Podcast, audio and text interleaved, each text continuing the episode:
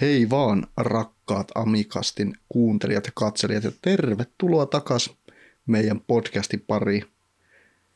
Tänään aiheena olisi tämmöisiä ensihoidon kentältä kuuluja, kuultuja ja nähtyjä väittämiä, mitä haluttaisiin ehkä vähän korjailla kuuntelijoille ja kertoa, mikä totuus on näiden väittämien takana.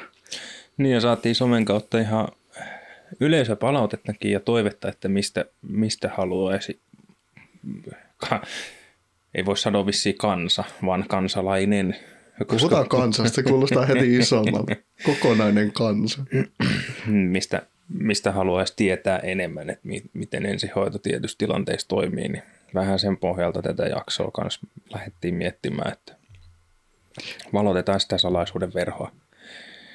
Pitäisikö... Rautetaan pikkasen. Niin. Pitäisikö meidän ennen, ennen tunnaria kertoa, että missä me ollaan oltu? No, mä oon ollut kotona. me ollut töissä ja kotona. Mm. Mm. Mutta meillä on tässä tämmöinen ensimmäinen väittämä, että meillä on viiden koon syy, miksi me ollaan oltu pois. Onko se, normaalistihan se on kolme koota, mutta kylmä koho kompressio. Meillä on kiire, korona, kihlat, kierrokka ja kellari. Siinä on viisi hyvää syytä, miksi me ollaan oltu pois. Onko nuo kaikki mun syytä muuten? Kiire ei ole pelkästään mun vika. Ei, kiire voi allekirjoittaa, mutta koronaa en ole vielä saanut.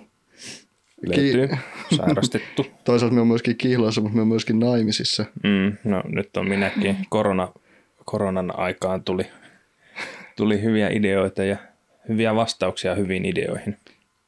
Mutta se ei liittynyt koronaa periaatteessa. Ei, se oli jo valmiiksi suunniteltu näin. Miten tämä kierukka? Niin, se, nyt ei tähän puhuta ehkäisystä, vaan mun polvesta. Että sekin siinä näppärästi ensin poksahti kierukka ja sitten, sitten tuli korona siihen päälle. Ja nyt odotellaan pari viikon päässä on, on sitten tähystysleikkaus, että riippuu mitä ne siellä tekee, niin sitten on taas hetken enemmän aikaa, kun ei voi oikein tehdä mitään. Voitaisiin yksi podcast-jakso nauhoittaa siinä heräämässä sitten. Niin, antaisikohan ne ketamiini niin. lääkkeeksi. Voisi olla hyviä tarinoita, kun pikkasen hallusinoi siinä. Olisi vähän erilainen. lääkkeiden vaikutuksen alasena. Ja sitten jos taustalta kuuluu ääniä, niin siihen liittyy vahvasti tuo kellari sitten. Joo, siellä on työukot töissä ja kuulemma tänä viikonloppuna pääsee jo omaan suihkuun. Se onkin ollut pari viikkoa käyttökielossa, se kolme viikkoa. Etenee. Joo, paljon on ollut kaikkea hommaa ja näihin, vaikka mukava harrastus onkin tämä podcast-juttu, niin se nyt on ikävä kyllä vajonnut prioriteettilistassa vähän alaspäin. Että. Niin, toki jos meitä haluaa kuulla ja nähdä enemmän, niin olkaa somessa aktiivisia ja ehdotelkaa aiheita vaikka sitten kokonaisina kansoina tai kansalaisina. Hmm. Seuratkaa meitä kansoittain. Sitten mennään tunnarin pariin ja palataan näihin väittämiin. Yes. Amikasta. Totuutta ja tarinoita ensihoidon maailmasta. Isäntinä Antti ja Mikko.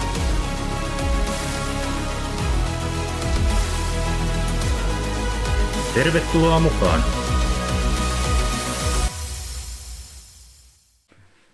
No niin, nyt on tunnari kuultu ja voitaisiin siirtyä näihin väittämiin, mutta ennen sitä täytyy vielä myös mainita se, että me oltiin printtimediassa tämän meidän Joo.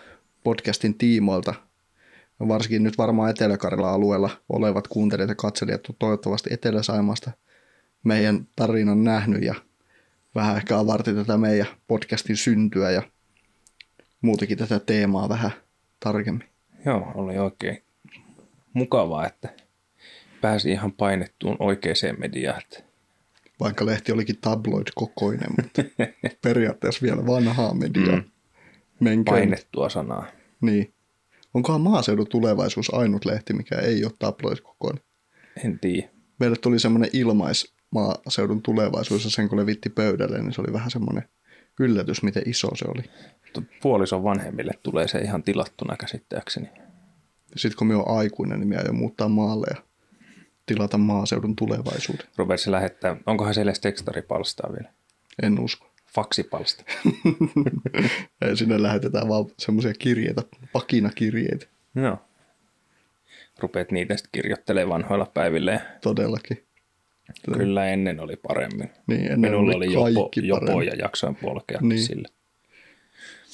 Mutta ensimmäinen väittämä on täältä, ja tämä liittyy nyt siihen kansalaisten antamaan keskusteluaiheeseen.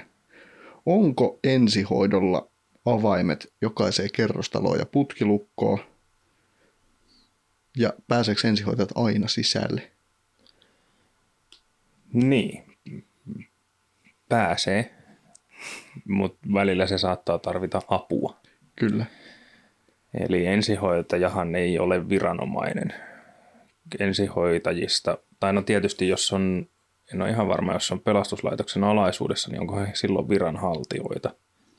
Niin. Ja viranhaltijalla ja tämmöisellä ihan vaan vakituisessa työsuhteessa olevalla hoitajalla on vähän erilaisia niin kuin, no, toisaalta velvollisuuksia, mutta myös, myös sitten oikeuksia. Ja, ja eihän me voida kenenkään kotirauhaa mennä rikkomaan, vaan siihen tarvitaan sitten viranomainen, jos, jos ei ole avainta. Ja, ja se meidän oletettu potilas ei pääse itse avaamaan. Ja, ja sitten jos apua tarvitaan, niin palokunta yleensä sitä apua tarjoaa ja he on sitten viranhaltijoita ja he voi tehdä päätöksen virkavastuulla, että nyt me mennään ovesta sisään.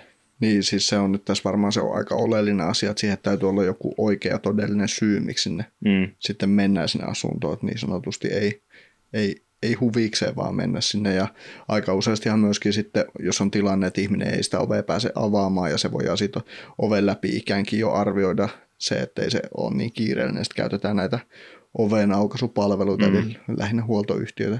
Toki aika harvas omakotitalous on huoltoyhtiötä. Niin, kyllä, mutta rivitalo-kerrostaloasunnot, niin yleensä tietysti päästään sillä, että potilas itse avaa tai potilas on hälyttänyt ehkä apua omaisen kautta, tytär, poika, joku. Tai kotihoito esimerkiksi. Mm, jolla on sitten avain sinne asuntoon ja he tulee aukaisee oven meille. Ja joskus on myöskin niin edelleenkin, että tämmöisissä niin kuin kerrostaloissa niin se on jo siinä niin kuin hälytysvaiheessa tiedossa, että kenellä on yleisavain, mm. niin voidaan sitten sen yleisavaimen haltijan oveakin käydä pimpottelemaan, Joo, jos kyllä. päästä sisälle, mutta se monasti myös edellyttää sen, että päästään rappuun. Mm. Sekä ei aina ole itsestään selvä. No rappuun pääsee yleensä ihan hyvin silleen, että soittaa kaikkia ovisummereita, niin yleensä joku avaa sen oven. Mm. Ja tai, aika, tai päiväsaikaan siinä nyt normaalistikin ihmiset liikkuu, niin, mm. niin pääsee sitten luikahtamaan siitä samalla. Mutta... Ja aika yleistä alkaa nykyään olemaan myöskin se, että näissä kerrostalojen alaovissa on niitä koodilukkoja. Mm. Jos potilas Kyllä. kykenee sen koodin meille kertoa, niin päästään. Mutta siis lähtökohtaisesti summaten, niin ei ole vielä kertaakaan käynyt niin, että ei olisi sisälle päästy. Mm, kyllä. On myös käynyt kerran niin, että on menty asuntoon väkivalloin palokunnan avustamana niin, että siellä ei sitten ollutkaan ketään. Kuin myös. Et sitäkin sattuu, mutta, mutta toki jos on riittävä peruste olettaa, että siellä on hengenhätä, niin silloinhan sinne asuntoon mennään. Mm. mennään. Ja sitten on myös ollut semmoinen, ne jotka ehkä Etelä-Savon puolella kollegat äänen tunnistaa, niin saattaa tietääkin tapauksen tämmöinen vähän ensihoitoa häiriköivä henkilö, joka usein soitti apua, niin välillä hän sitten soitti ja kertoi, että, että, että hän on nyt syönyt vaikka lääkkeitä itsemurha tarkoituksessa ja hän ei ole kotona. Mm. Ja sitten kun on, kun on soiteltu takaisin tälle potilaalle itselleen, joka on myös hätäilmoituksen tekijä, että missä sä oot, niin hän on sitten kova ääneen sanonut, että en ole kotona ja sinne ette murtaudu, mm. ette mene väkisin sinne hänen asuntoon, että hän ei ole siellä. Sitten, no, mm. herää vaan kysymys, että minkä takia sitten soitetaan apua, jos ei olla millään lailla halukkaita ottamaan sitä vastaan, mutta semmoistakin sattuu. Kyllä. Ja oliko se nyt sitten viime kesänä nyt näistä lukoista ja muista porteista, kun se Lappeenrannan ambulanssi jäi jumiin sinne Kimpisen urheilualueelle, kun joku oli laittanutkin portin kiinni. Joo, se taisi olla viime kesä. Eli niinkin voi käydä. Joo. Pääasiassahan noihin portteihin, mitä on niin kuin vaikka uimarannoilla tai... Niin kuin Myllysaari. Myllysaari tai vastaava, tai vaikka nyt meidän esimerkiksi toi, toi Veneranta, mm. jossa on portti Luumeella. Se menee aina, oliko se seitsemästä kymmenen, aamu seitsemästä ilta kymmeneen auki, niin ambulansseissa on yleensä semmoinen semmoinen iso avainnippu, missä on sen kyseisen alueen ne tietyt yleis, yleiskohteet, mihin usein tulee tehtävä, mm. jotka on jonkun portin takana. Ja niillä päästään sitten lähemmäs sitä kohdetta. Mutta yhteenvetona niin aina päästään. Yleensä siihen pääsee sisään ihan niin, että potilas itse avaa oven. Jos ei, niin sitten sit siellä on, on mahdollista kiinteistöhuollon kautta pyytää apua. Turvapuhelin asiakkaat, jos vanhemmalla väestöllä on turvapuhelin, niin silloin on myös turvaauttaja, mm-hmm. jolla löytyy se avain sinne asuntoon, joka voidaan hälyttää sitten avaamaan sitä ovea, kotihoito. Ja sitten viime kädessä mennään ovesta läpi, murretaan se ovi.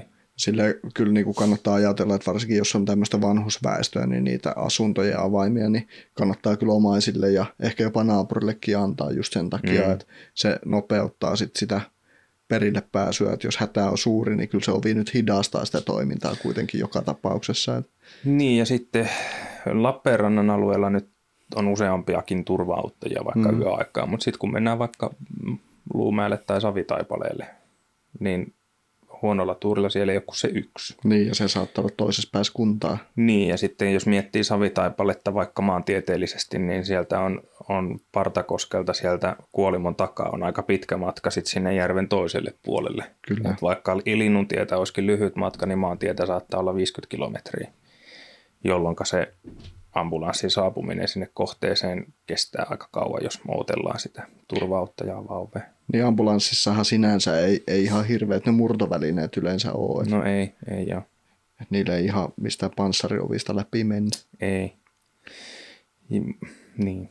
Mutta nämä on semmoisia asioita, että kannattaa varmaan niinku, jos nyt on itse vanhus, niin miettiä lastensa kanssa ja sitten taas toisaalta niin lapset miettiä omien vanhustensa kanssa näitä mm. tilanteita ja vähän pohtia, miten se kohteeseen pääsy saataisiin turvattua. Sitten samaan syssyyn varmaan kannattaa keskustella siitä, että, että, että jos, jos ja kun yleensä nykyään on kaikilla melkeinpä jonkinlainen matkapuhelin, mm. niin se matkapuhelin kulkisi jossain kaulapussukassa, että se olisi koko ajan mukana. Kun on, on näitäkin, että, että mennään katsomaan kaatunutta vanhusta, joka on yöllä vessaan mennessään kompastunut. Kännykkä on siellä, siellä sängyn vieressä mm. yöpöydällä ja siinä on turvaranneke on siinä vieressä. vieressä. Ja sitten aletaan, aletaan epäillä, että nyt on, meidän muorille on käynyt jotain, kun seuraavana iltana soitellaan ja se ei mm. vastaakaan puhelimeen. Ja sitten se ihminen on maannut siellä liki vuorokauden kylmällä lattialla. Kyllä. Eli että se että jos on turvaranneke käytössä, niin se on ja pysyy siinä ranteessa. Jos sitä ei ole, niin sitten toiseen se kännykkä koko ajan käden ulottuvilla niin, että sit, jos sattuu jotain, niin pystyy sitä apua hälyttämään. Niin ja, se, ja varsinkin just jos on turvaranneke käytössä, niin sitä kyllä kannattaa käyttää sellaisen siihen tarkoitukseen, mihin se on tarkoitettu, eli siihen mm. avun saamiseen. Turva, onko turvaranneke hälytyksistä minkälainen kutina esimerkiksi niiden turvarannekeskusten Mulle toiminnasta. Ei siis silleen niin kuin tälle ammattilaisen näkökulmasta. No Mitä no siis, mieltä se siitä olet? No toisinaan osuu ja toisinaan ei osu. Että et kyllähän niin turvapuhelin palvelun kautta suoraan tulee hälytyksiä jonkun verran, mutta sitten se taas, että et, et, kun se turvapuhelin hälytys menee sinne turvapухelinkeskukseen, joka taitaa mm. olla jossakin Helsingissä. No sehän voi olla missä vaan. Niin, ja sinne siellä... Maltalla. Niin, olisi kyllä kova. Mm. Koska eikö liikan tulospalvelukin siirtynyt Intiaan se ylläpito? Voi olla.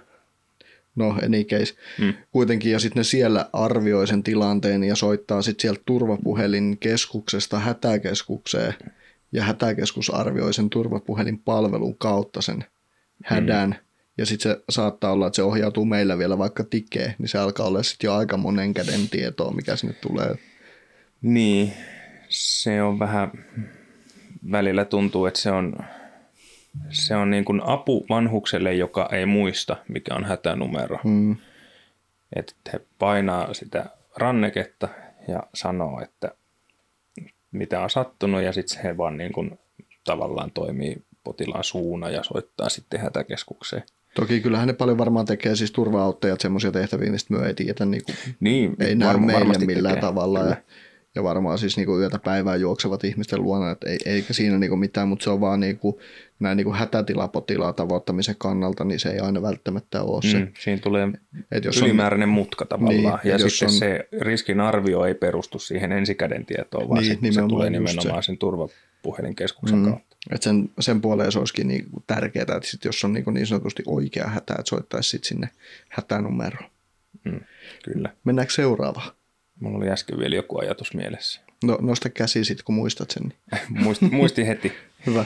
Sitten niitä tulee välillä, välillä niitä hassujakin turvapuhelinhälytyksiä. Muistan esimerkiksi Mikkelistä yhden 90 rouva, joka asui keskellä korpea yksin maatilallaan, mm. jossa oli asunut niin kuin sodan päättymisestä asti. Ja oli syksy ja oli illalla, illalla vielä jotain naurispenkkiä siellä kääntänyt pimeässä ja jäinen, jäinen kuokka niin olikin ote lipsahtanut ja hän oli kaatunut selälleen, selkä oli kipeä. Mm. Ja hän oli sitten, kun ei muuta keksinyt, niin painanut turvaranneketta ja sanonut, että hän kaatu. Mm. Ja hänen niin kuin oikea asia olisi ollut se, että kuinka paljon hän voi ottaa kipulääkettä ja mitä kipulääkettä, kun hänellä on tämä verenohennuslääkitys. Mm. Ja siis ibuprofeenia eli puranaahan ei esimerkiksi Marevaanin kanssa, sen verenohennuslääkkeen kanssa pitäisi käyttää. Eli sinällään ihan hyvällä asialla soitti, mutta kun se turvapuhelinkeskuksen päivystäjä oli kuullut, että on kaatunut, mm. jaha, ambulanssi. Ja sittenhän me mentiin sinne työparin kanssa joskus keskellä yötä säkkipimeessä ja missään ei ole valoa ja rouva on painellut ja nukkumaan ja vähän huono kuulo, niin se, se meinasi kuolla sydänkohtaukseen se rouva, kun sinne tulikin kaksi ensihoitajaa kutsumatta, kun ei mm. hän ollut niin kuin meitä kaivannut ollenkaan. Niin aika monasti itse asiassa, kun menee tämmöiselle turvapuhelin hälytykselle niin kuin ensihoidon kanssa, ne ihmiset on hirmu hämmästyneitä sitä, että en minä mitään ensihoitoa tänne mm, halunnut, että kyllä. mitä te täällä teette. Joo, se oli sitten, ei se meille ollut kiukkunen, se oli mm. kiukkunen turvapuhelikeskuksen päivystäjälle, kun ei se kuunnellut minua ollenkaan. Se, niin. vaan, se vaan sanoi, että apu on tulossa ja hän olisi vaan kysynyt, että mitä lääkettä saa syy. Mutta sitten seuraava. Ö, tarkastaako ensihoito potilaan puhelimesta ICE-tiedon ja mikä on ICE-tieto? No, ICE-tietohan on, tarkoittaa in case of emergency. Eli jos tulee hätä, niin lähiomaiset voi merkitä heidän puhelinnumeronsa, niin kun, et laittaa ICE isolla siihen eteen, niin tietää sitten hoitohenkilökunta, että kehen ottaa yhteyttä, jos, jos on hätä tai sattunut jotain, mutta se on nykyään vähän huono. Se on siltä ajalta perua, kun on ollut vanhat kunnon Nokiat, missä on niin kuin keskinäppäin ja ja risuaita ja mm. sillä aukeaa näppäilukko. Mutta kun modernit puhelimet on sormenjäljen tai kasvojen tunnistuksen tai, tai jonkun pääsykoodin takana, niin ne ei, sinne ei ensihoitaja pääse. Paitsi tietysti, jos nyt sen tajuttoman ihmisen sormenjäljen siihen niin kuin painaa. Mutta esimerkiksi silmät, silmät kiinni, niin ei, ei esimerkiksi Apple-laitteet suostu avaamaan. Mutta esimerkiksi nyt Apple-puhelimessahan se toimii myöskin niin, että – jos sulla on näyttö lukittuna mm-hmm. ja sä yrität sitä avata, niin tästähän saa sen Joo, niin kuin hätä... SOS-tieto on sitten niin. taas se niin kuin kehittyneempi malli. Mm. Eli, eli kaikissa puhelimissa on Androideissa ja iPhoneissa vähän eri paikassa on olemassa SOS-tieto, ja se on paljon laajempi nykyään kuin pelkkä ICE, mm.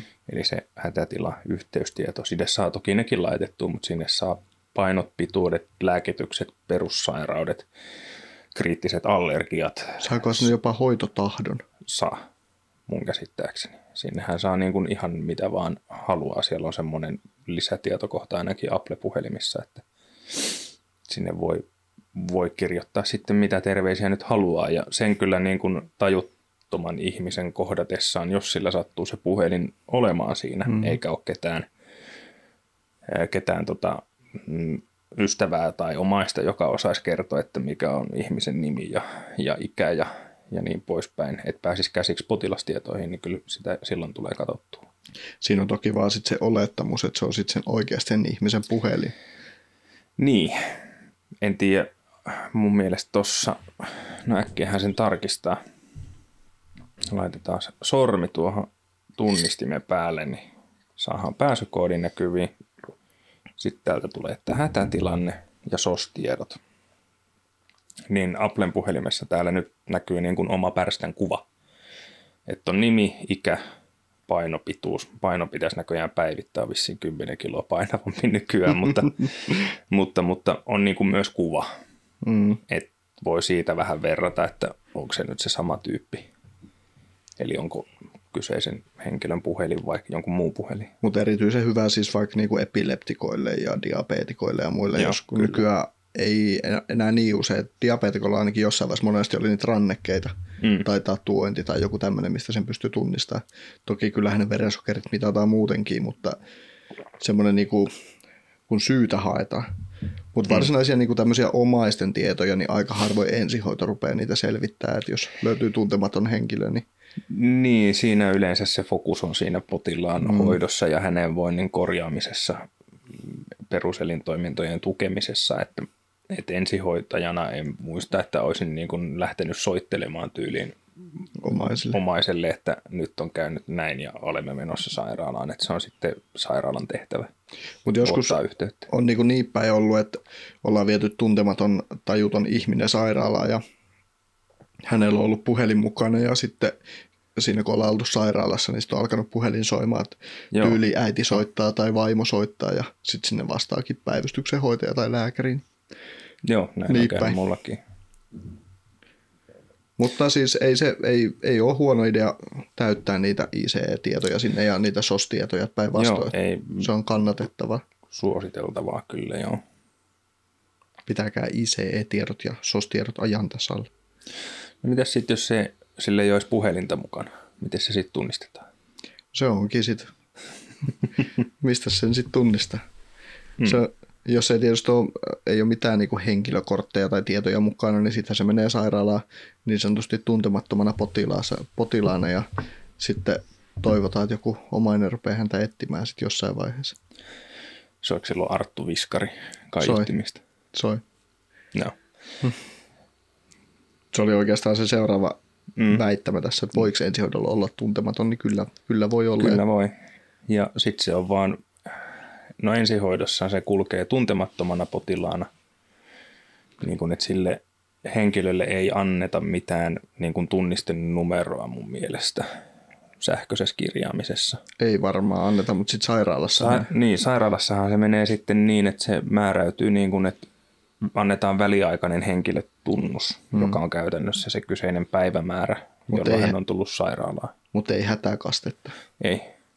Ja sitten kun, kun selviää, että kuka se on se ihminen, niin sitten ne niin kuin voidaan yhdistää ne hmm. väliaikaisen henkilötunnuksen alla olevat terveystiedot siihen varsinaiseen. Kyllä. Mutta tarkoitus on, että, että, että ne pysyy kyllä sitten ettei pääse menee potilaat sekaisin, jos on vaikkapa nyt isompi kolari ja siellä mm. olisi useampi ihminen, jota ei, ei pystytä varmentaa, että kuka hän on. Niin, niin näillä henkilötunnuksilla sitten pystytään pitämään ne erillään. Tai, tai ensihoidossa voidaan merkata, että tässä tehtävässä oli kolme potilasta ja yhdellä on henkilötunnus ja sitten on tuntematon potilas yksi ja tuntematon potilas kaksi, Kyllä. Jotta, jotta ne ei sitten sotkeen. Et niin kuin ensihoidossahan myöskin niin kuin pitäisi tunnistaa ne potilaat jonkunlaisesta kuvallisesta henkilökortista, koska mm. niin, niinkin voi käydä, että tavallaan no ehkä ihminen voi johtaa harhaa sillä omalla henkilötunnuksella ja nimellä, ettei välttämättä halua, että tunnistetaan kuka on kyseessä. Mm. Tai sitten voi erheellisesti antaa virheellisesti väärän henkilötunnuksen ja Suomenkin kokoisessa maassa on mahdollista, että ne henkilötunnukset voi olla hyvin lähellä toisiaan ja mm. sitten ikävimmässä tilanteessa ihmistä hoidetaan sitten väärillä terveystiedoilla, mikä voi mm. johtaa sitten potilasvahinkoon myöskin. Niin, ja siis tässä ollaan otettu harppauksia eteenpäin, että nykyään kun ensihoitoisen potilaan sairaalaan vie, niin mm. sieltähän tulostetaan se potilasranneke. Mm. Ja se vielä siinä varmennetaan se potilas hänen henkilöllisyytensä niin, että siltä potilaalta kysytään vaikka, että mikä on sun sukunimi ja henkilötunnuksen loppuosa tai, Kyllä. Tai näin, että me voidaan varmistaa, että meillä on oikeasti nyt se kyseinen henkilö Kyllä. ja sitten vasta ranneke kiinni. Joo. Ja sama pätee vaikka siihen, että ennen vanhaa, mitä mä sanoisin, 5-6 vuotta taaksepäin, niin laitettiinko henkilötunnusta, kun otettiin EKG? Mm, Ei. Ei. Ja on kuullut esimerkiksi semmoista tapauksesta, että samanaikaisesti suurin piirtein tuli konsultille kaksi sydänfilmiä, Mm. Joissa luojan kiitos molemmissa oli sydäninfarktin merkit. Ja ne meni sekaisin Mm. siinä niin kuin kaksi ensihoitoyksikköä, samantyyppinen keikka, samat oireet ja sama mm. hoito, mitä heille ruvettiin antamaan niille potilaille. Sinänsä vahinkoa ei päässyt tapahtumaan, mutta jos olisikin ollut niin, että toisella ei ole sydäninfarktia toisella on, niin mm. silloin olisi käynyt niin, että se, jolla ei ole sydäninfarktia, saa sydäninfarktihoidon ja se, jolla on, ei saa. Ja se olisi ollut vahinkoa molemmille kyllä, Kyllä. siinä tapauksessa. Ja, ja, ja tästäkin on onneksi päästy eroon sillä, että ne on nykyään myös identifioitu ne sydänfilmit, jotka sitten lääkärikonsultille lähetetään. Ja ne voidaan menee- katsoa niin. suoraan, että kenen nauha se nyt on. Ja ne menee suoraan nykyään niihin potilastietoihin myöskin Niin, ne sydänfilmit ja helpottaa sitä. Mutta myöskin sit ehkä vähän asia, aiheeseen ja asiaan liittyen, niin se, mistä puhuin, puhuin äsken siitä erehdyttämisestä, että ihmiset antaa tahallaan vääriä henkilötietoja, niin sit sitä jotenkin aina yrittää ajatella niin, että ensihoitajat tavallaan ei ole poliiseja ja meidän ei ole tarkoitus ratkoa rikoksia tai mitään muutakaan. Mm. Että et se on niinku sitten enimmäkseen aiheuttaa itselleen hallaa, jos antaa väärät mm. henkilötiedot ja väärät muut tiedot. Niin. Mm. Ja sittenhän tietysti aina joskus tulee aamu- ja pikkutunneilla niitä niin sanottuja seinäkiistäjiä, jotka ei suostu kertoa omia henkilötietojaan. Mm. Mm. Tai sitten ei tästä ole pitkäkään aika, kun kävi niin päin, että potilas kertoi kiltisti henkilötiedot ja lähdettiin häntä viemään sairaalaan ja sitten siinä matkalla hän kertokin, että itse asiassa hänen piti mennä vankilaan toissa viikolla, että hän on hatkassa ja oli Mm. iso tuomio huumausainerikoksesta. Et jumalaut, jos meitä kertoo, niin mä kyllä löydän sut. Mm. Kiva.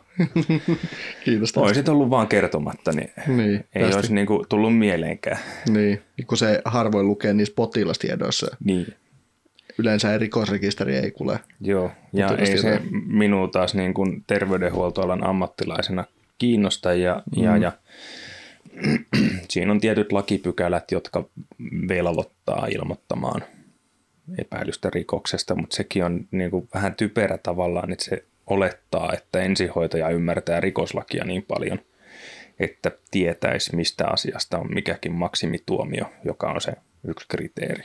Ja onhan se jotenkin sitten tavallaan niin niikkipäin ja aika nurinkurista, että, että jos tarvit ensihoidon palveluja joka Mm. tapauksessa, niin sitten siinä kohtaa, kun oot antanut ne niin kuin omat henkilötiedot ja oot ollut siellä hatkassa, niin ehkä se on myöskin osittain vähän semmoinen valintojen maailma, että oot joutunut siihen tilanteeseen, että ensinnäkin A, sun pitäisi olla vankilassa ja B, Mm. tarvit ensihoidon palveluja, niin eikä se sen ensihoitajan vikaa ole Niin. yleensä ainakaan. Niin, no mutta kai he sitten tulkitsi, tai tämä henkilö ainakin tulkitsi, että me olisi sitten oltu niitä vasikoita, jotka Niin, käy hänen, hänen niin kuin asioitaan kavaltamaan, mutta no ei ole. En ole rikossyyttäjä ja en, tai siis syyttäjä tai poliisi. niin niinpä. Minä hoidin potilaan ja vein hänet sairaalaan, eikä se, mulle kuuluu vaan hänen terveystiedot, ei mitkään muut tiedot. Nimenomaan, just näin. Mutta mennäänkö eteenpäin? Joo, Sitten seuraava väittämä on tämmöinen, nämä alkaa liittyä nyt ambulansseihin enemmänkin. Mutta mm. saako ambulanssin parkkaarata mihin haluaa? No, mä oon joskus jollekin nuoremmalle kollegalle sanonut saman, mitä mulle on sanottu aikoinaan, että muuta jää siellä, missä ne uskaltaa ja ambulanssi siellä, missä se haluaa tai on tarpeellista. Oletko ollut akselia myöten jumissa koskaan missään pehmeessä? En ole koskaan ollut akselia myöten, mutta kerran oli takaveto sprinterillä, kollega kertoi, että oli jääty jumiin ja, ja, ja työpari oli ruvennut ketjuja laittamaan pitääkö tässä nyt ja tähdentää, laittanut ne etupyöriin. niin, pitääkö tässä nyt tähdentää, että työpari oli palomies? en mä niin sanonut. Tiedän tapauksen. Joo. Kyllä, siis ambulanssi parkkeeraa sinne, mihin on tarpeellista. Nimenomaan se on nyt ehkä tässä se tähdennettävä osuus, että, että niin kuin nimenomaan sinne, mihin on tarpeellista, että ei niin. niitä Niin. niin kuin tahallaan Ja, ja nimenomaan sen niin kuin potilaan kannalta perusteltu, että jos mm. nyt mennään kasinolle lounaalle, niin ei sitä jätetä siihen rantaraitille jalkakäytävälle poikittain Käyntiin. niin. käyntiin. Käyntiinhän ne yleensä aina jätetään. Mm, mutta siihenkin on järkevä syy. Niin, sitä ihmiset aina ihmettelee, että miksi, miksi se on käynnissä ja ilmastonmuutos ja polttoainetta kuluu. Joo, mutta siellä on kuitenkin aika monta sähkölaitetta, jotka vaatii virtaa koko ajan. Ja sitten se ihminen, joka tarvisi meiltä esimerkiksi sitä sähköä, niin sille ei kannata ruveta selittää ilmastonmuutokseen liittyviä asioita. niin, niin. Ja sitten taas niin kuin potilaan voinnin kannalta on aika oleellista, että, että jos potilas on vaikka kylmissään, mm. niin talvella se olisi lämmin se auto. Tai päinvastoin, jos on kuuma kesäkeli, että se auto kun on ilmastoitu, että siellä olisi semmoinen siedettävä. Yleensä se vähän nousee hellekkelillä ilmastoinnista huolimatta se takakontin lämpötila. Siellä on mutta oikeasti kesällä yllättävän lämmin siellä. Oh. Siellä on välillä jopa ihan todella lämmin. Mm. Eli käyntiin se jätetään ihan siitä syystä. Ja Tallissa ne ei ole käynnissä, mutta ne on johon niin, päässä. johdon päässä. Inverteri siellä. Siellä on pari tietokonetta ja pari virvepäätelaitetta ja sitten siellä on Deffan akkulaturia ja sähköistä imulaitetta ja ruiskupumppua ja Jääkaappi. Jääkaappi ei taida enää olla. Eikö ne taidettiin poistaa? Mutta Mut sitten on nestekaapit on lämmitetty, että saadaan lämmintä nestettä tarvittaessa annettua potilaalle ja hengityskonetta ja paljon, paljon, niin. mm, paljon tekniikkaa, mikä vaatii mm, paljon sähköä. Nykyään ja... on printerit ja sitten tuli vielä se toinen tietokone, mm. se, millä kirjataan. Ja... Kyllä. Joo, mutta... Mutta siitä ei tosiaan niin kannata, vaikka olisi vihreiden arvojen puolesta puhuja, enkä nyt tarkoita, etteikö myökin oltaisi. ei oikeasti olla. Mutta tota, niin ei kannata siitä pahoittaa mielensä, että näkee ambulanssin käynnissä, että sille on, on hyvä syy. Mm. Ja sitten myöskin se, että joskus on, on törmännyt siihen, että ambulanssi on, on jätetty tehtävällä niin kuin pelastustielle, niin sitten saattaa tulla joku sanoa, että tähän työ mitään pelastajia ole tai jakaa mm. pois se auto. Niin sen potilaan kannalta se, että ambulanssi jätetään pelastustielle, niin voi olla hyvinkin niin kuin ratkaisevaa, mm. että varsinkin talvikelissä kun meidän noissa kantotuoleissa ja paareissa ne pyörät ei ole ihan hirveän maastokelpoisia. Mm. Niin se, että lähdet raahaamaan sitä jonkun niinku kerrostalo pihan toiselle puolelle sen takia, että ambulanssi ei saa olla pelastustiellä, niin se saattaa se potilaan kannalta olla hyvin ikävä kokemus. Niin, kyllä mua enemmän niin kuin tältä puolelta aitaa kismittää ihmiset, jotka jättää autonsa pelastustielle. Kyllä, se on välillä todella ja se, se on myös yksi sellainen asia, että sitä ei aina välttämättä niin se parkkeeraa ja ymmärrä, että jos nyt nopeasti käy kauppakassit viemässä sisälle, niin mitä sitten, mutta se ihan yhtä lailla voi viivyttää sen hätätilapotilaan mm. hoidon alkamista se, että joku jättää auton semmoiseen paikkaan, että henkilökunta ei pääse riittävän lähelle, koska ensihoidon kuitenkin niin kuin varusteet ja välineistö, niin ne on aika isoja ja ne painaa aika paljon. Ja sitten mm. jos niitä lähdet rojaamaan sieltä niin kuin pihan toiselta puolelta, niin se hidastaa ihan yhtä lailla. Hidastaa ja sitten sit jos sattuisi niin, että siellä olisi vaikka se tulipalo. Niin. Että se palokunta jysäyttää siihen autonsa. Mm.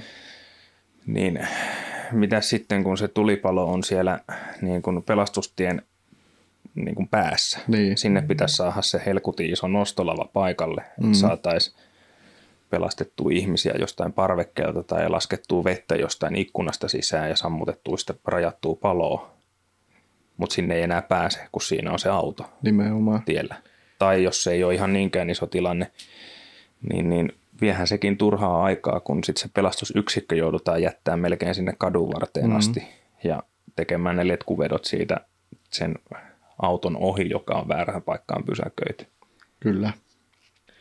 Ja se on aina, aina hyvä siihenhän ihmiset aina tukeutuu, että no ei tässä mene kuin viisi minuuttia. Niinpä, mutta entäs jos on just se autokuljettaja, mikä on kaatunut sinne? niin, niin ja sitten kun, kun sä et voi kuitenkaan tietää milloin, se niin, viisi minuuttia on liikaa ja niin. oot, oot sitten tien tukkeena. Ja sitten siinä vaiheessa, kun ihminen on hätätilapotilaalle, niin sille se viisi minuuttia voi olla koko elämä. Niin. Olipas aika hienosti sanottu. Saisiko tämän jo, joksikin meidän tämmöiseksi niin one-lineriksi? En tiedä. Pitäisikö tehdä T-paita aiheesta? Niin, kyllä. Viisi minuuttia voi olla koko elämä. Mutta tunti amikasti ja jatkaa elämää kaksi tuntia. Nauru pidentää ikää. Kyllä, ja amikasta. Mm. Ollaanko me niin naurettavia sitten vai? No vähän. Mutta tota, niin, seuraava väittämä, ja tämä nousi tuossa somessa myöskin erään henkilön päivityksessä, niin saako omaa matkaa edistää seuraamalla hälytysajassa olevaa ambulanssia? Niin sanottu tämmöinen jänisjuoksija. niin, että tulee peesissä, kun toinen auraa tietä. Ja... Niin. No eihän niin saa tehdä. Sä oot silloin ajat ylinopeutta. Eikä hälytysajoneuvo saa poiketa tielle asetetusta maksiminopeudesta, jos sillä on hälytyslaitteet päälle ja semmoinen tehtävä, joka, joka sen niin kuin vaatii. Edellyttää hälytysajoa. Niin. Ei sitä kukaan muu saa ajaa hälytysajoa, vaikka tulisikin siellä peesissä. Ja vaikka olisi se omainen, niin ei silti. Ei. Parhaimmillaan on käynyt niin, että on, on otettu, ajettu ambulanssia vastaan yksityisautolla ja – oliko peräti niin, että oli orastava synnytys. Ja, orastava synnytys? Joo, neljäs, neljäs vai kuimones lapsi oli tulossa, edelliset oli tullut niin sanottuna syöksynä. syöksynä. Silleen niin kuin hyvin äkkiä lapsiveden tulemisesta. Mm.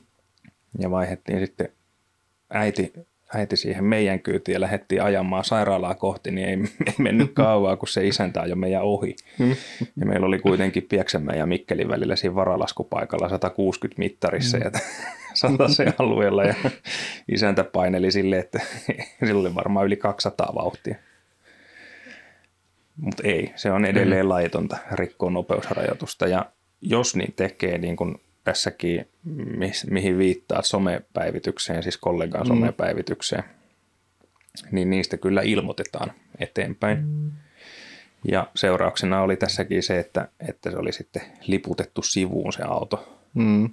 Ja ja, ja kiire loppu lyhyen. Ki, niin, kiire loppu ja sakkoa tuli ja, ja sit en sen, tiedä lähtikö korttikin. Niin, ja sitten onhan se nyt ihan niinku todella iso turvallisuusriski kaikille, myös sille ensihoidolle. Se, että mm. joku niinku paahtaa takapuskuriski hillitöntä vauhtia, koska äh, hälytysajoa ajaneena tiedän myös sen, että siellä etupuolella tapahtuvat yllättävät tilanteet voi aiheuttaa yllättäviä voimakkaita jarrutuksia, niin siinä voi käydä niin, että se takaa tuleva auto ei ihan välttämättä näe, mitä siellä edes tapahtuu, mm. niin se saattaa se ambulanssikin lyhentyä sen puoli metriä, kun joku painaa 180 takakonttiin, niin mm. se on todella vaarallista. On. Ja eihän ensihoidossakaan nykyään käytetä tosi vähän, niin kuin ainakaan telekarmiointia taitaa olla kiellettyäkin jossain meidän säännöissä se niin sanottu tien tekeminen. Että tosi vähän on niin kuin käytössä. Että joskus ennen vanhaa, kun mentiin kahden yksikön keikoille ja lähdettiin kuljettaa, niin toinen auto teki tietä mm, eilen. Ja, niin, mutta nykyään se, se ei olla sallittua, koska onhan sekin nyt ihan jäätävän vaarallista joissain kohdissa. Mm. Sitten Antin lempiaihe, Antin lempilapsi. Pääseekö ambulanssilla jonon ohi? Mulla tulee semmoinen deja vu. Onko tästä puhuttu ennenkin? Mm. Tämä voisi olla siun se one-lineri. Vai oliko tämä mm, ensihoitomyytin murtajissa? Oli, ainakin siinä tämä oli. Siinä tämä ainakin oli, joo. Mutta siis aihe, mihin törmää edelleenkin hyvin useasti. Mm. Mutta pääseekö ambulanssilla jonon ohi? No eihän sillä pääse. Se on ihan, ihan yksi ailee. Vaikka nyt tämä mun polvi, kun se meni, meni tota, kipeytyi kierukkareipeen ja se jäi semmoiseen kivaan 90 asteen kulmaan, että hypin sitten yhdellä jalalla autoon ja puoliso oli ehkä sitä mieltä, että olisi pitänyt hätänumeroon soittaa. No, eihän suutarin lapsella kenkiä ole.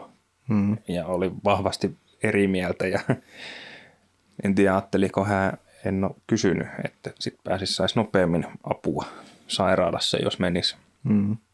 menisi tota, pakettiautokyydillä, niin ei. Se on ihan vaikka mä hyppin sinne yhdellä jalalla omalla kyydillä – vaikka olisi mennyt ambulanssilla tai taksilla tai vaikka potkulaudalla, niin ei sillä ole mitään merkitystä. Että se on edelleen se, että kuinka vakava se sun vaivasi on.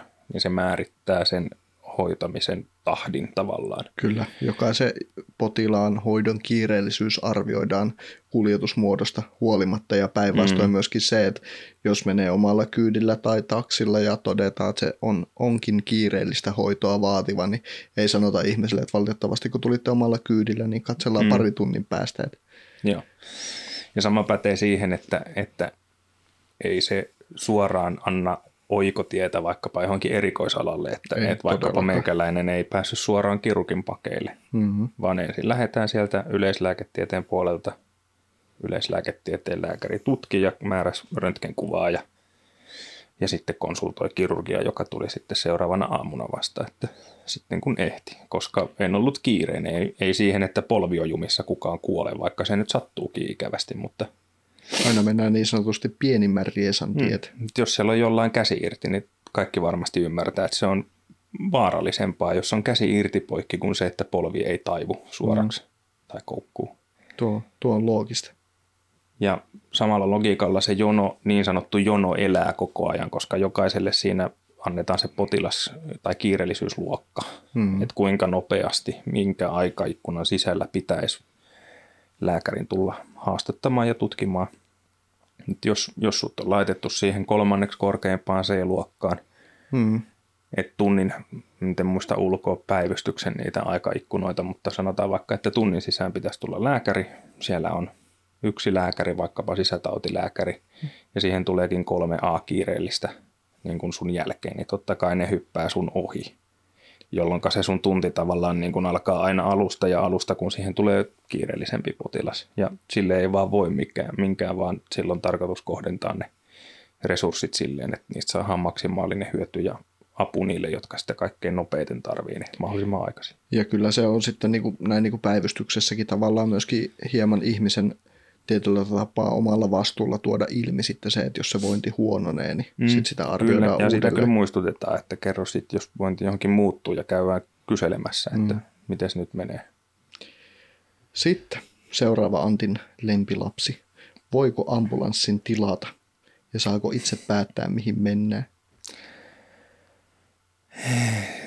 Kuinkahan monta kertaa mä oon puhunut eri yhteyksissä hoidotarpeen arviosta – Viimeksi mm. varmaan siinä yhteydessä, kun luin sitä tosi surkeeta, anteeksi menee asian ohi, mutta moniammatillinen yksikköselvitystä, missä, mihin suakin haastateltiin. En mm. vaan sun kommentteja löytänyt mistään päin sieltä. Miksiköhän?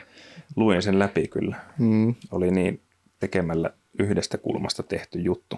Mutta ei mennä siihen, siitä voisi puhua monta tuntia putkeen. Siitä voi tehdä oman jakson vielä. Tehdään uusi monitoim- moniammatillinen yksikköjakso. Niin, kyllä. Ää, ei, ei voi tilata mistään, vaan se perustuu siihen hoidon tarpeen arvioon tai ensin riskinarvioon hätäkeskuksen päässä, joka päättää, että mikä apu olisi nyt niin kuin järjestelmän ennalta asetettujen kriteerien mukaan se paras. Ja sitten kun se apu tulee, tässä tapauksessa ensihoito, niin ensihoito tekee sen hoidon tarpeen arvion. Hmm. Ja oliko se nyt laki potilaan oikeuksista, sanoo, että yht, pitäisi, vai ensihoitoasetus, en muista kumpi, sanoo, että potilaan hoito pitää pyrkiä järjestämään yhteistoiminnassa potilaan kanssa pääasiallisesti sairaalan ulkopuolella, Just jos näin. se on mahdollista.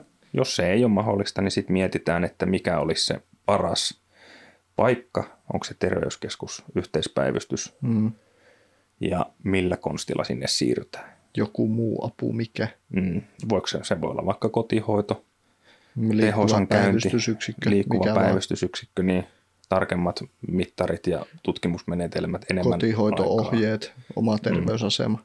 näitähän riittää. Ja tosiaan sitä ei saa päättää, että mihin mennään. Ei olla Amerikassa, jossa mm. voi sanoa, että mulla on tämän vakuutusyhtiön vakuutus viekään mut sen vakuutusyhtiön omistamaan sairaalaan, vaan täällä ne paikat on ennalta määrättyjä, mihin mennään. Eikä voi hotels.comista varata EKKS K3-osastolta huonetta ei, 15 viikoksi. Ei voida. Eli aina, aina se perustuu siihen ammattilaisten arvioon siinä hätäsoit, hätäilmoitusvaiheessa ja, ja sitten siinä, kun ensihoito kohtaa, kohtaa potilaan.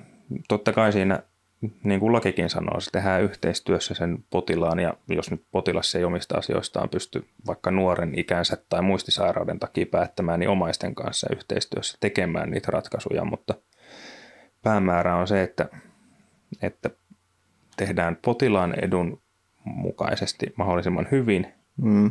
siten, että samalla käytetään järjestelmäresursseja fiksusti. Kyllä. Et vaikkapa se Ja kyllähän nämä päätökset niin kuin lähtökohtaisesti tehdään aina niin kuin potilaan etu edellä. Mm, kyllä. Et siitä yleensä se suurin, suurin niin kuin, mitä ei ehkä maalikko ymmärrä, on se, että, että miksei ambulanssi voi viedä. Mm. No, hetkinen, mä just siitä selvityksestä luinkin, siis vaikkapa nyt Lappeenrannan alueella on kolme ambulanssia. No, mm. Joutsen on Lappeenrantaa, mutta se on sen verran etäällä jo. Etä-Lappeenrantaa. Niin, kolme autoa ja onko nyt vanhan Lappeenrannan alueella 55 000 asukasta tai jotain tämmöistä. Tai 72. Ja, mutta siinä on jo Joutseno mukana. Onko? Voi olla. Kun muistelin semmoisen lukemaan, että 17 000 ihmistä per ambulanssi, niin sitten voi toisaalta miettiä, että kuinka monta taksia on mm. per asukas Lappeenrannan alueella.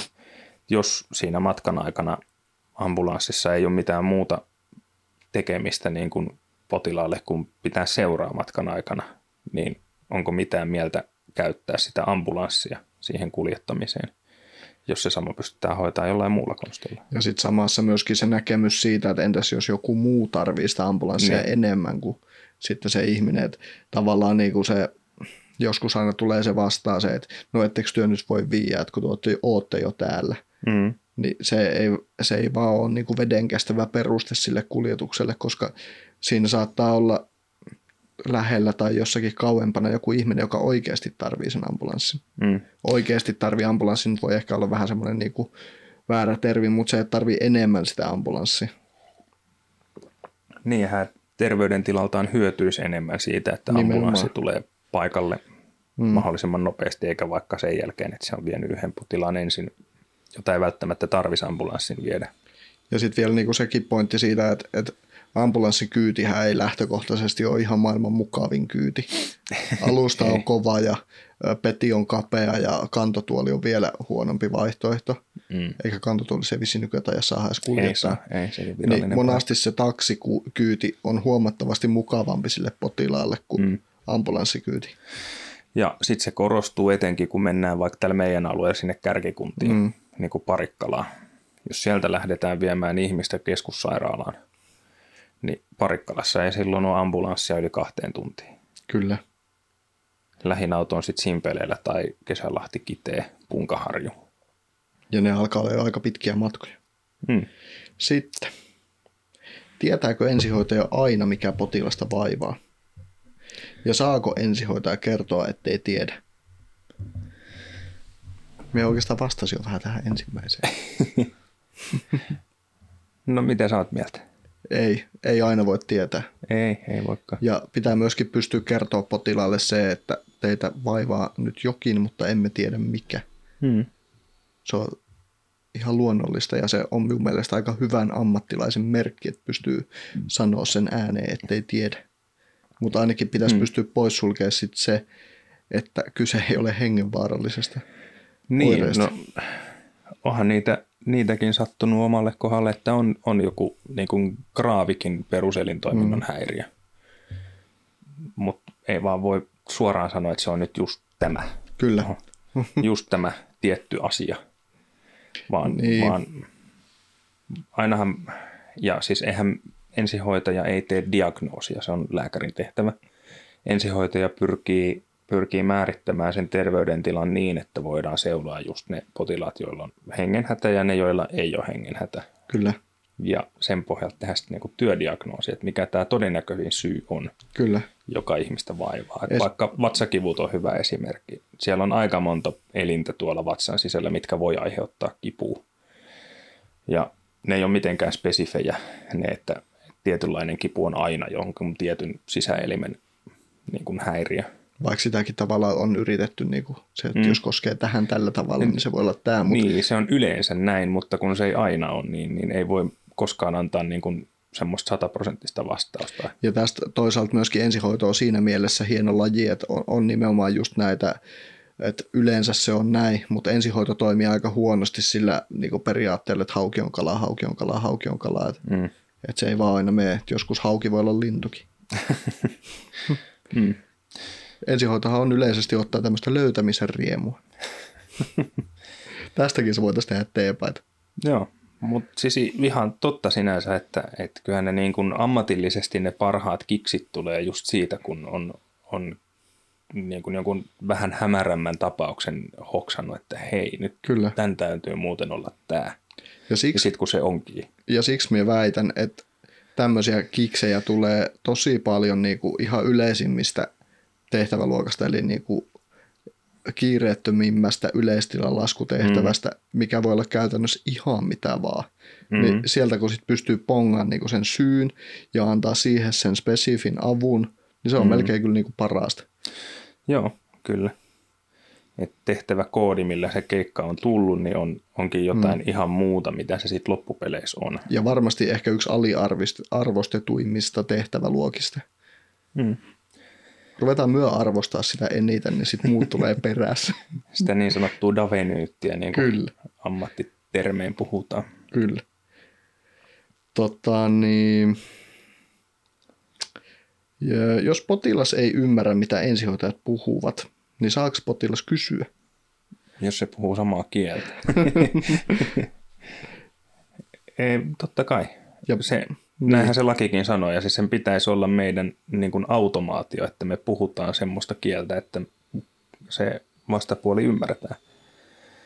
Että jos me luritellaan sitä niin kuin maallikon kielen ja sitten sen lääkärijargonen välimaastosta jotain ensihoitajajargonia, mm.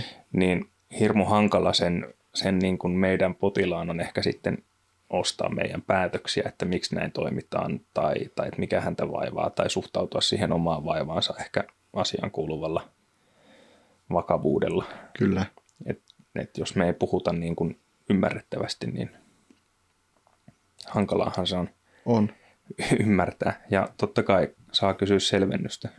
Ja nykyään mitä on koulullakin opettanut, niin esimerkiksi puhutaan ensihoidosta taimauteesta ja mm-hmm. pidetään yhteenveto, että mitä me tähän mennessä on saatu informaatio kerättyä, mitä vielä puuttuu, onko meillä joku selkeä tarjoutuva työdiagnoosi, että tämä voisi nyt olla vaikka umppari tai, tai joku, mm-hmm. niin yrittänyt puhua sitä, että tehkää se riittävän kovaan ääneen potilaan lähellä ja osallistakaa se ihminen siihen, että me, me tässä nyt vähän kerrataan, jos tulee joku semmoinen asia, mikä, mikä mä oon ymmärretty väärin tai täyden, haluat täydentää, niin sano ihmeessä. Kyllä. Niin, niin silloin saadaan niin kuin mahdollisimman kattava informaatio siitä potilaan tilasta ja oirekuvasta ja niin poispäin. Ja onhan se niin kuin potilaan kannalta ja myöskin omaisen kannalta tosi tärkeää, että puhutaan ikään kuin samasta asiasta. Että mm. Se ymmärtää joko tilanteen vakavuuden tai tilanteen ei-vakavuuden. Et onhan mm-hmm. helpompi niinku perustella ihmisille sekin, että et miksi se ensihoito ei nyt ole oikea tapa kulkeutua sinne sairaalaan, jos se potilas on edes vähän niin kuin hajulla, että mikä hänellä mahdollisesti voisi olla. Ja on kerrottu se, että kyse ei nyt ole sydäninfarktista. Että jos ihminen menee taksi olettaen, että hänellä on sydäninfarkti, niin. niin se voi aiheuttaa tietämättömyyttä ja sitä kautta tyytymättömyyttä, mikä aiheuttaa pahaa mieltä ja mm. turhaa sähköpostiruljanssia. Näinpä.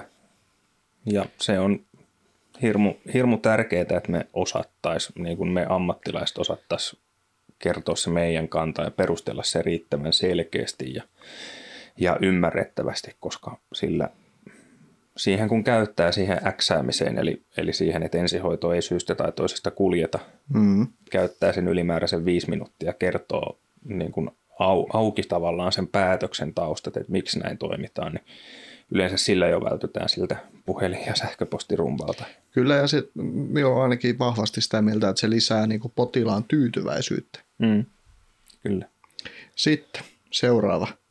Onko onnettomuuksien kuvaaminen millään tasolla ok? Tästä puhuttiin viime jaksossa Joo, hyvin voimallisesti. Kuun, seuraava kysymys, kuuntele edellinen jakso. niin. Mutta vastaus on ei. Se on jyrkkä ei. Ja vielä jyrkempi ei. Mm. No varmaan kaikki mediasta luki vapun, oliko se vappuaattona, kun mm. Espalla ajo, ajo se ilmeisesti psykoosiin joutunut henkilö kovaa vauhtia väkijoukkoon, tai ei väkijoukkoon, vaan siihen jalkakäytävälle ja kahvilaan seinästä tyyliin sisään. Mm. Ja sitten kun katsoo uutiskuvia siitä, niin siellä on pelastajat tehnyt sermin väliaikaisen sermin, ja sitten jengi kurottelee kamerakännykällä tälleen sen sermin yli. miksi. Niin, nimenomaan siellä, miksi. Siellä oliko siellä nyt kaksi vakavasti loukkaantunutta ihmistä. Ja mm. jos mediaan sanotaan, että vakavasti loukkaantunut, niin silloin se yleensä tarkoittaa, että ne on ihan oikeasti vakavasti loukkaantunut. Eli pahimmillaan niin kuin taistelee omasta hengestään. Ja niin. sitten sä jaat johonkin someen ja TikTokkiin ja muualle jotain kuvia siitä, kun ihminen niin kuin on kuolemankielissä. Niin miksi ihmeessä? Ja sitten onhan se myöskin se, siinä se, että, että tämä kuljettaja, mikä nyt oletetusti oli joutunut psykoosiin, niin hänen elämänsä heikoimmalla hetkellä niin leviää mm. miljoonia videoita siitä tuolla sosiaalisessa mediassa. Et en missään tapauksessa sano, että hän on, on toiminut oikein tai mitään muutakaan häntä puolustavaa, mutta silti se, että hän on elämänsä heikoimmalla hetkellä ja mm. käytännössä loppuelämä on nyt niin kuin... Mm. Ehkä mä en ole kristitty, mutta voisi niin kuin ajatella sitä kautta, että teet toisille niin kuin haluaisit itse, itsellesi tehtävän. Niin ja just tämmöinen vakavasti loukkaantunut ihminen, mahdollisesti auto alla raahautunut, en, en siis tiedä näistä potilaista mitään, mutta kuitenkin mm. oletettavasti niin vaatteet kenties revennyt ja mm. aika tohjonakin, niin sitten joku menee ja ottaa siitä kuvia ja jakaa, niin ei ole kovin hienoa. Ei. Mutta Amikasta kieltää onnettomuuspaikkojen Joo. ja potilaiden kuvaamisen. Mutta on joskus tullut myös vastaan tämmöisiäkin tilanteita, että ollaan oltu tehtävällä ja hoitamassa jotain ihmistä, ja sitten tällä ei päätä, että mitä ihmettä täällä tapahtuu, niin joku kuvaa siinä niin kuin keikalla mm. parhaillaan sellainen, että tämä jätkä ei muista tästä mitään, mutta huomenna sitten lähetetään sille nämä videot, niin mm. ei ole ok. Mutta sitten seuraava, yhtä vaikea kysymys. Saako hoitajaa lyödä? No saako ketään lyödä? Ei. Niin. Älä riko hoitajaasi. Niin. Ja se on surullista, miten, miten niin kuin tähän on jouduttu tavallaan niin kuin entistä enemmän kiinnittää huomioon ja, ja uhkatilanne koulutusta pitämään niin kuin ensilinjan auttajille. Mm. Et se on koko ajan vaan kasvava riski, että joku niin. tulee ja lyö sua keikalla. Ja onhan siis näitä niin kuin, tapauksia myöskin niin kuin se, mikä oli Porvoossa, ne poliisit, mitkä ajettiin ansaa, mm. ihan vaan sen takia, että ne haluttiin ampua. Mm. Niin onhan myöskin ensihoidolle ja pelastajille tehty tämmöisiä, ei nyt mm. ihan niin kuin vastaavia, mutta saman tyylisiä ansoja viritetty valmiiksi. Mm. Että ihminen soittaa itselleen apua ja sitten on vaan niin kuin virittänyt ansan. Niin onhan se nyt aika julmaa. Mm. Jopa ehkä aika perseesti. No sitähän se on. Ja No ei vielä onneksi on menty siihen, että tarvisi olla niin kuin viltasuojaliivit tai luotiliivit päällä koko aikaa. Mm. Mutta kyllä tämä kehitys on niin kuin sinne johtamassa, jos ei sitä saada niin kuin pysähtymään. Ja mm. en tiedä, millä sen sitten saisi pysähtymään. Ja ehkä me tässä vielä nyt ehkä haluaa erottaa semmoisen, mikä niinku sairauden tilansa tai niinku tämmöisen niinku vaikka muistamattomuuden takia on niinku väkivaltainen, niin se on vielä eri asia kuin sitten taas niin, se, että... Nehän sekään tietenkään ok ei, ole, ei mutta, ole. mutta se on niin kuin helpommin hyväksyttävissä, että, että hän ei tiedä, mitä hän tekee. Kyllä. Että hän on jonkun harhan vallassa tai, hmm. tai, tai on niin Alzheimerin kourissa, että elää niin kuin jotain Muuta ko- kollaan taistelua edelleen hmm. ja näkee olemattomia asioita. Niin okei, silloin, silloin se ei ole niin kuin hänen oman valinta, vaan se on sairauden aiheuttama. Ja niihin harha. tilanteisiin on yleensä ehkä helpompi valmistautuakin, mm, mutta sitten se, että jos niinku ihmisiä ajetaan ansaa tai tahallaan halutaan satuttaa, niin kyllä se on, niinku, se on vaan jotenkin niin väärin. Mm.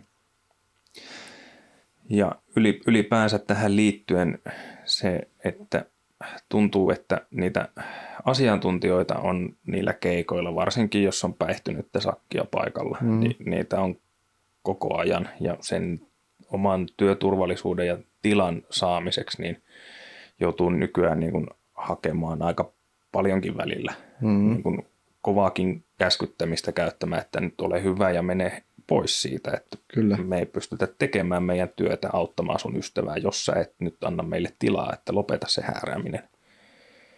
Sitä ei ehkä ihan niin paljon ole ollut silloin, kun aloitti uraa. Ei, minä olen siitä niinku samaa mieltä ja muutenkin niinku jotenkin semmoinen niinku, tai tuntuu, että se on niin lisännyt työstressiä ihmisille myöskin, koska se tuntuu, mm. että se on lisääntynyt niin paljon, että se on jopa niin kuin ajoittain päivittäistä semmoista niin kuin omaa henkensä ja terveyden puolesta pelkäämistä, niin kyllähän se nyt aiheuttaa stressiä. Mm. Ja kuitenkaan niin kuin ensihoidon tehtävähän ei lähtökohtaisesti ole niin kuin olla väkivallan kanssa tekemisissä. Että. No ei. Mutta tästäkin varmaan saisi oman jakson, kyllä. Joo, ihan varmasti. Joku ja, ja, asiantuntija. Mm, no mä oon yhdessä uhkatilanne koulutuksessa ollut aikoinaan. Mm. Ja, ja onhan se nyt aika synkkää, että semmoisia tarvitsee järjestää. Niin. En tiedä, onko tämä semmoinen ongelma, mikä on vasta nyt hiljattain noussut enemmän keskusteluun, että se on ollut olemassa, mutta siitä on vaiettu mm. enemmän, vai onko tämä tää niin kuin enemmän sitten uutta. Mutta ainakin, no mä oon vain yksi ihminen ja mun, mun mutuni ei ole minkään arvoinen sinällään, että siihen vaadittaisiin enemmän tutkimustietoa, mutta kyllä se mun mielestä on vaan niin kuin lisääntynyt se ongelma. Kyllä, ja varsinkin tämmöisten niin päihteiden käyttäjien ja muiden mm. tämmöisten niin uhkatilanteet, niin ne on aika merkittävä osa nykyään tätä työtä. Kyllä. Mutta olisiko meidän väittämät nyt tällä erää tässä? Eiköhän. Jos teillä on jotain hyviä väittämiä, mihin haluatte, että Amikasta pureutuu, niin laittakaa meille somessa tulemaan, niin me pureskellaan näitä väittämiä omasta näkökulmastamme. Me voitaisiin koittaa ensi jaksoa järkkäillä sitä vierasta. Me tuli semmoinen idea mieleen, että pitäisikö yrittää ihan tehdä semmoinen niin kuin polli, että kysely, kaksi vaihtoehtoa, mm. aihepiiriä, joista sitten pääsis valkkaamaan. Kyllä, se voisi olla osallistavaa. Joo. Mutta kiitos Amikastin katselemisesta ja kuuntelemisesta. Toivottavasti nautitte tästä jaksosta ja saatte jotain irti näistä meidän väittämistä. Toivottavasti. Kiitoksia. Kiitos. Ensi kertaa. Hei hei. Moi.